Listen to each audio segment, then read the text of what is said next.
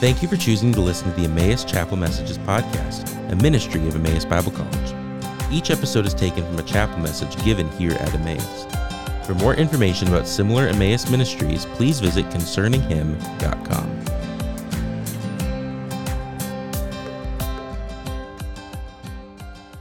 Good morning.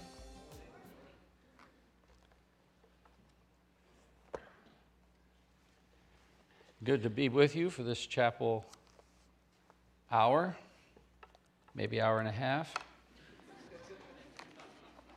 We'll see how it goes. Our text is Hebrews chapter 13, 1 to 6. The author of Hebrews conceives of the Christian life as a pilgrimage, and this concept forms the basis of John Bunyan's immortal allegory, Pilgrim's Progress. And in this allegory, which every Christian should read, there is a hero, his name is Christian, and there are others, and he leaves the world of destruction and heads on to the heavenly the heavenly city. And as they're going, he and his friend are going on their way, they come to a city. city's name is Vanity. And in the city of Vanity, there is a fair. That is a large gathering of people for the buying, the selling, the display of goods. And what they're buying and selling is not all that good. There are things in Vanity at Vanity Fair, like brothels, gambling, drunkenness, greed, murder, and violence. A Vanity Fair, of course, is a picture of the present world under Satan. Uh, Satan's control. It's characterized by brutality, by immorality, and by consumerism. And the pilgrims are told as they go into the city of vanity that their clothing is different and their speech is different. Uh, what this means is that the Christian is to be different, he's to stand out, he's to be distinct from the man of the world. We're clothed in the righteousness of Jesus Christ, and our outlook, our attitude, our aspirations, our behavior should be different. That's precisely the message of Hebrews chapter 13, verses 1 to 6. And that's the big idea of today's message. The Christian lifestyle, the Christian's behavior should be different from that of Vanity Fair. Our lives should not be marked by the brutality, the immorality, the consumerism of our secular world. And so the author of Hebrews lays before us three imperatives for his own readers, but also for contemporary Christians the imperative of brotherly love, the imperative of sexual purity, and the imperative of financial contentment. Let love of the brethren or love of the brothers continue. The dominant theme of Hebrews chapter 11 is love. Just as the dominant theme of chapter 11 was faith, and the dominant theme of chapter 12 was hope. This teaching on love reflects the teaching of the New Testament that all Christians are brothers and sisters in Christ. Earlier in the epistle, the author has taught that Christ suffered to make us sons of God, that is, members of the family of God. If our brotherhood derives from Christ, so also should our love derive from Him. His infinite love for us it should be the stimulus, it should be the source of love. Jesus said, A new commandment I give to you that you love one another, even as I have loved you. And such brotherly love is not a mere sentimental thing. It can be very costly. As the Apostle John emphasizes, we know love by this, that he laid down his life for us, and we ought to lay down our lives for the brethren. But whoever has the world's goods and beholds his brother in need and closes his heart against him, how does the love of God abide in him? This verse, verse 1, is a command. This would suggest that perhaps the pilgrims were not only flagging in their zeal for their journey, but also in their ardor of their love for each other.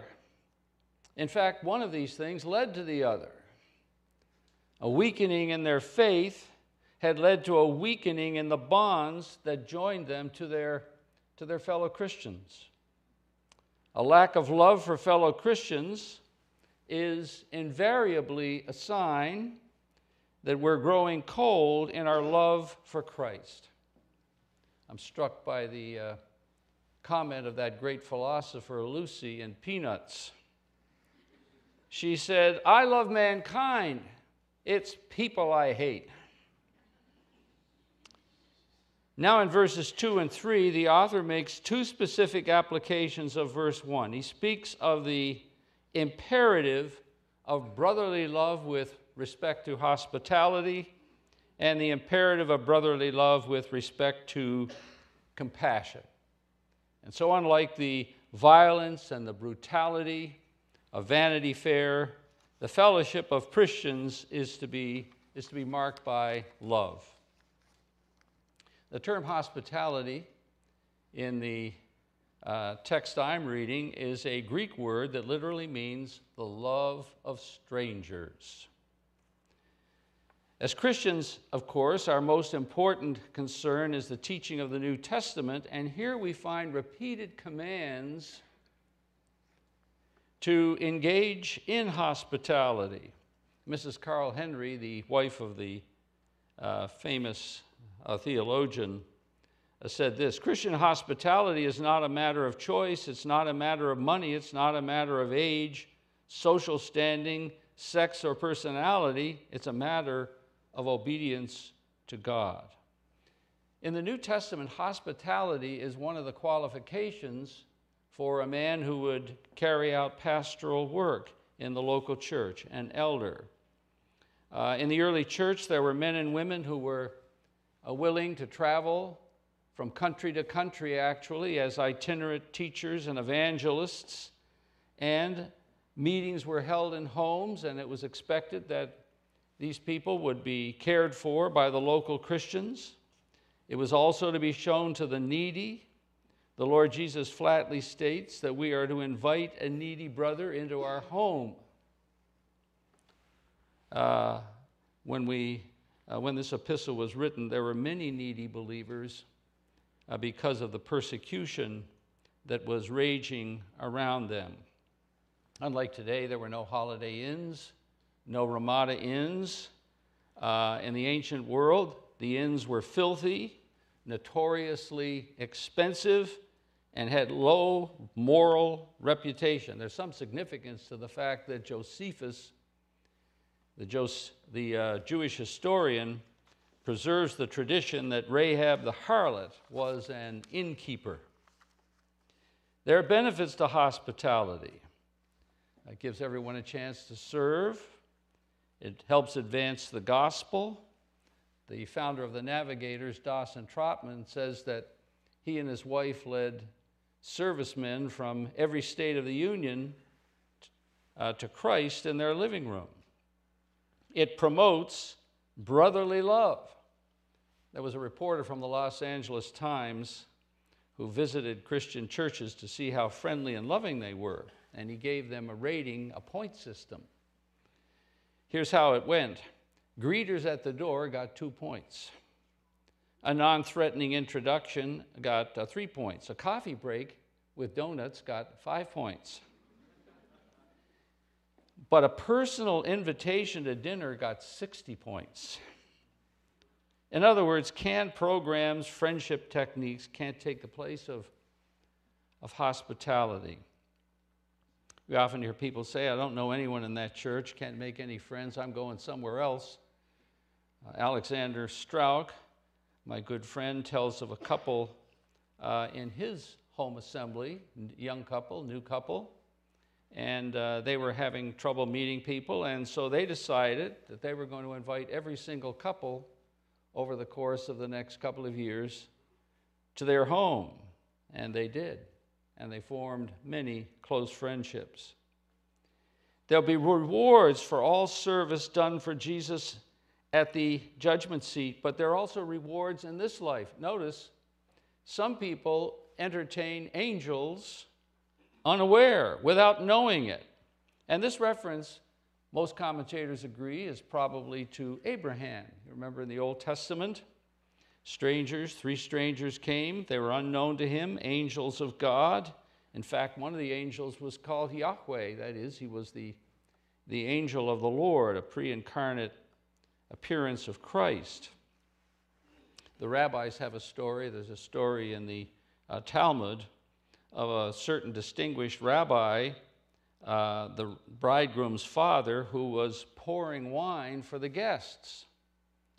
And some of the people there thought it was un, unbecoming, unfitting that such an honored man should be uh, waiting on people. Someone else said, Well, you know, Abraham was greater, and he waited, he waited upon others. Someone else said, Yeah, but they were angels. And this person said, Well, no, I understand they were Arabs. Well, if Abraham, the father of Judaism, could wait on Arabs, we ought to wait on one another, I think was the point. There's something interesting about this word angel. It really means a messenger. Most of us will never be visited by an angel. But many people will come to our homes or visit with us who will be messengers of God. My parents were uh, very hospitable. As I was growing up, there was a stream of uh, visiting preachers and missionaries, traveling Christians who stayed or ate at our home. And as a young Christian, I profited greatly. On occasion, there might be some very well known, very learned uh, preacher or missionary. And I was edified uh, by them. They were, they were certainly God's messengers to me. Also, with reference to compassion in verse 3, remember the prisoners. Strangers and visitors are obvious, but there are Christians in need who are not so obvious. Uh, even today, in various parts of the world, there are Christians in jail because of their faith.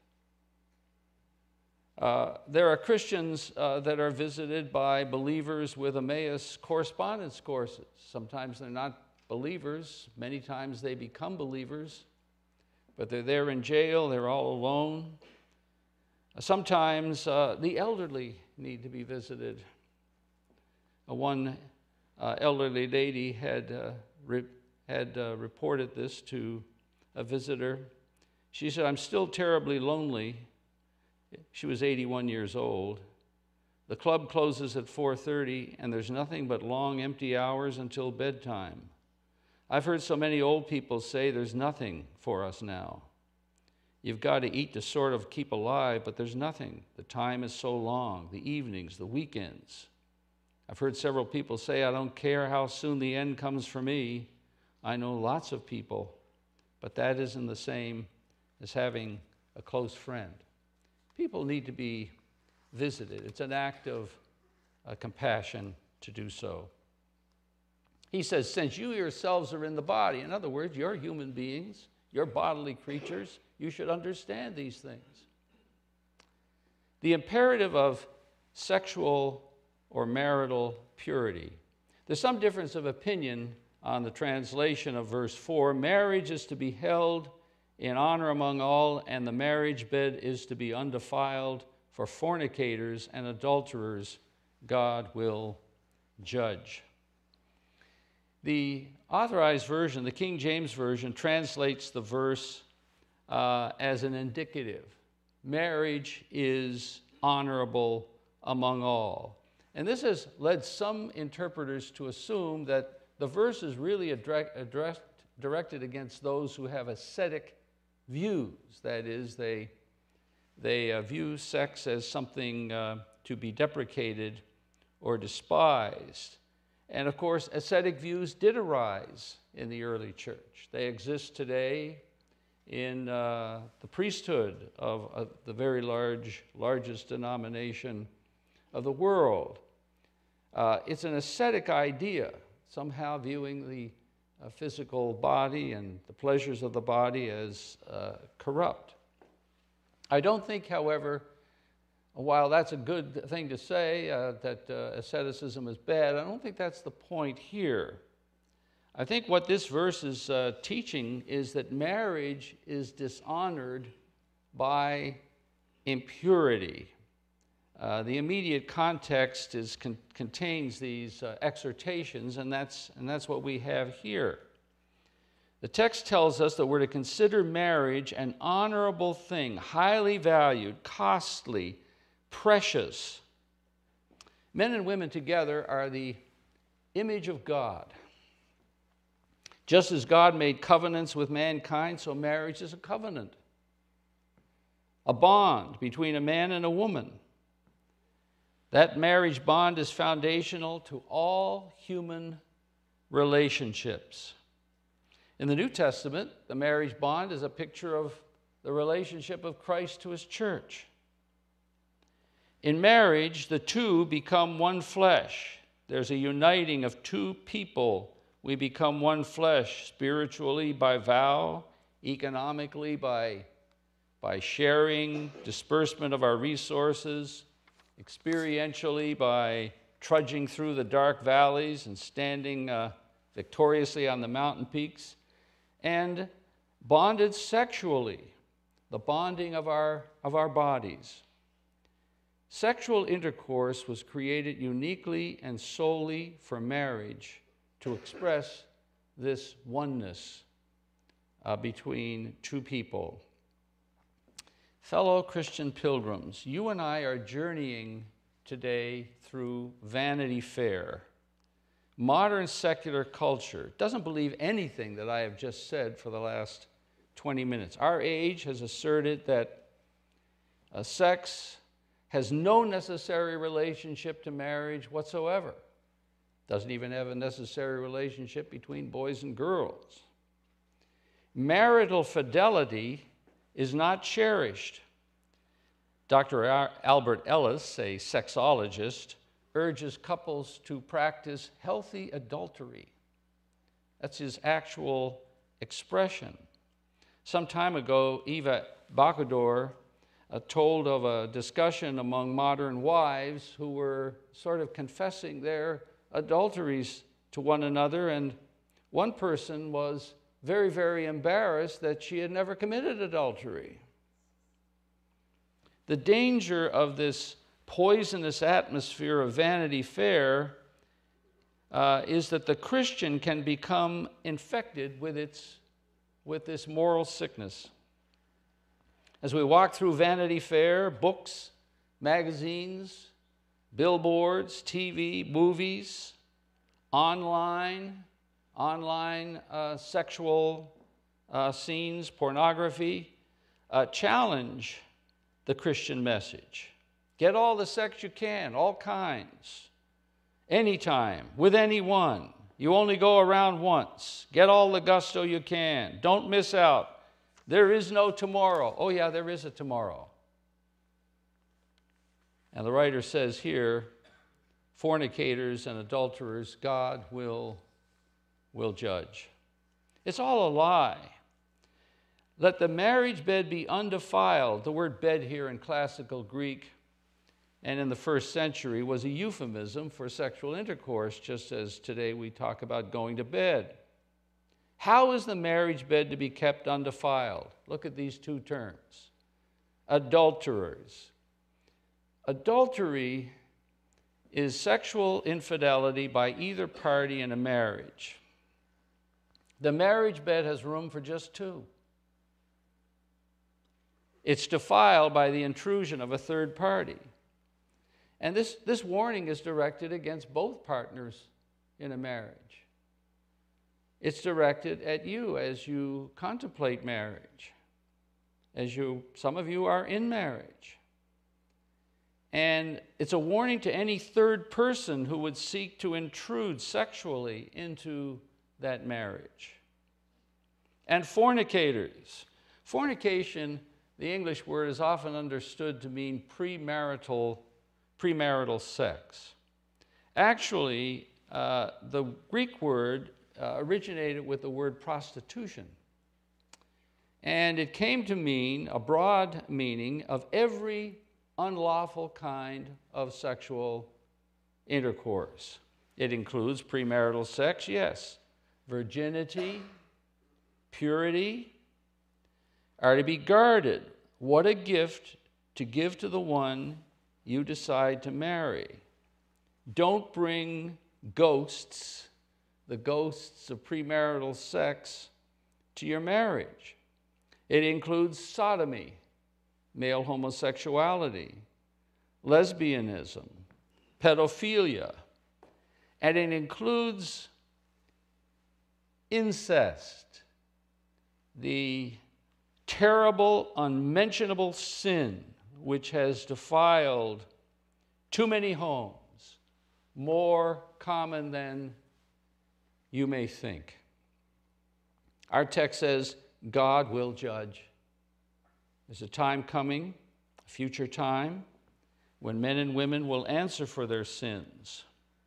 Actually, the book of Romans, in Romans chapter 1, tells us that people answer for their sins in this life. God actually gives them over to their sins, those kinds of sins, sexual sin, in this life. We have uncontrollable sexual transmitted diseases. Some of the very old diseases are now coming back, uh, needing even more powerful antibiotics, and AIDS. God's judgment is seen in these things the spiritual, physical, emotional, psychological wreckage of people.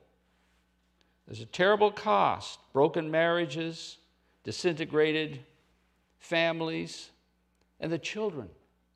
Does anyone think of the children in these families and how they are affected by these sins?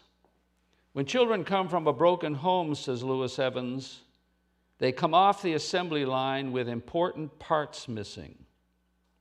They lack the drive of motivation. Some lack a clear sense of identity. Others have no moral guidance system, whatever, and they careen through life out of control. The imperative of financial contentment. This is the third imperative for Christian pilgrims in verses 5 and 6. Make sure that your character is free from the love of money being content with what you have. For he himself has said, I will never desert you, nor will I ever forsake you. So that we confidently say, The Lord is my helper, I will not be afraid. What can man do to me? Here's the last of Vanity Fair's illusions that true happiness and contentment is found in money and possessions. Any of you read popular magazines and see the fabulous mansions and lifestyles of wealthy people, you might believe the lie. Jesus said you cannot serve God and money. He counseled not even when one has an abundance does his life consist of his possessions. It's interesting that the only person that Jesus ever called a fool in the Gospels was the rich man in Luke chapter 16. The expression free from the love of money occurs in one other place in 1 Timothy chapter 3 where it is a qualification for someone who would have the office of an elder in the church. Free from the love of money. Our age uh, has a driving hunger for acquisition. Our wants become needs. Calvin observed that a craving for affluence is never satisfied. There was a great millionaire named Bernard Baruch. You could, uh, you could put anyone else's name in there, put Bill Gates' name in there. But Mr. Baruch was asked, How much money does it take for a rich man like you to be satisfied? And he said, One million more. Never satisfied. I was walking through Chicago's O'Hare Airport, which I visit from time to time, and there was this large poster Money does grow on trees. And down at the bottom, the Illinois State Lottery. People today spend more money on gambling than they do on higher education, 15 times more than they, than they put in the offering plate at their local, at their local church. Money. Some years ago, a father was in his study and a knock came to the door. Who is it? It's me, Ed.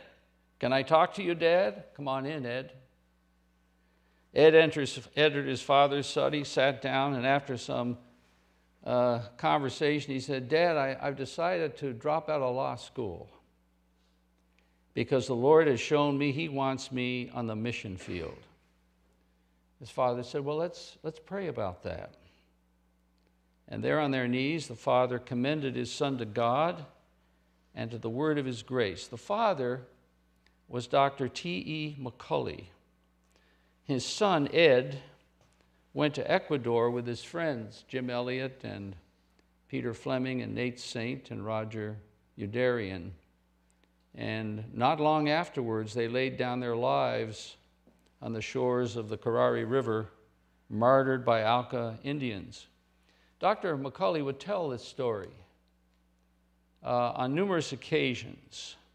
And when he did, he would say this How glad I am today that I didn't say a word to discourage or hinder Ed when he told me of his call to the mission field. The New Testament tells us to work, to provide for the needs of our families, to give to the work of the Lord, but money should not be our God.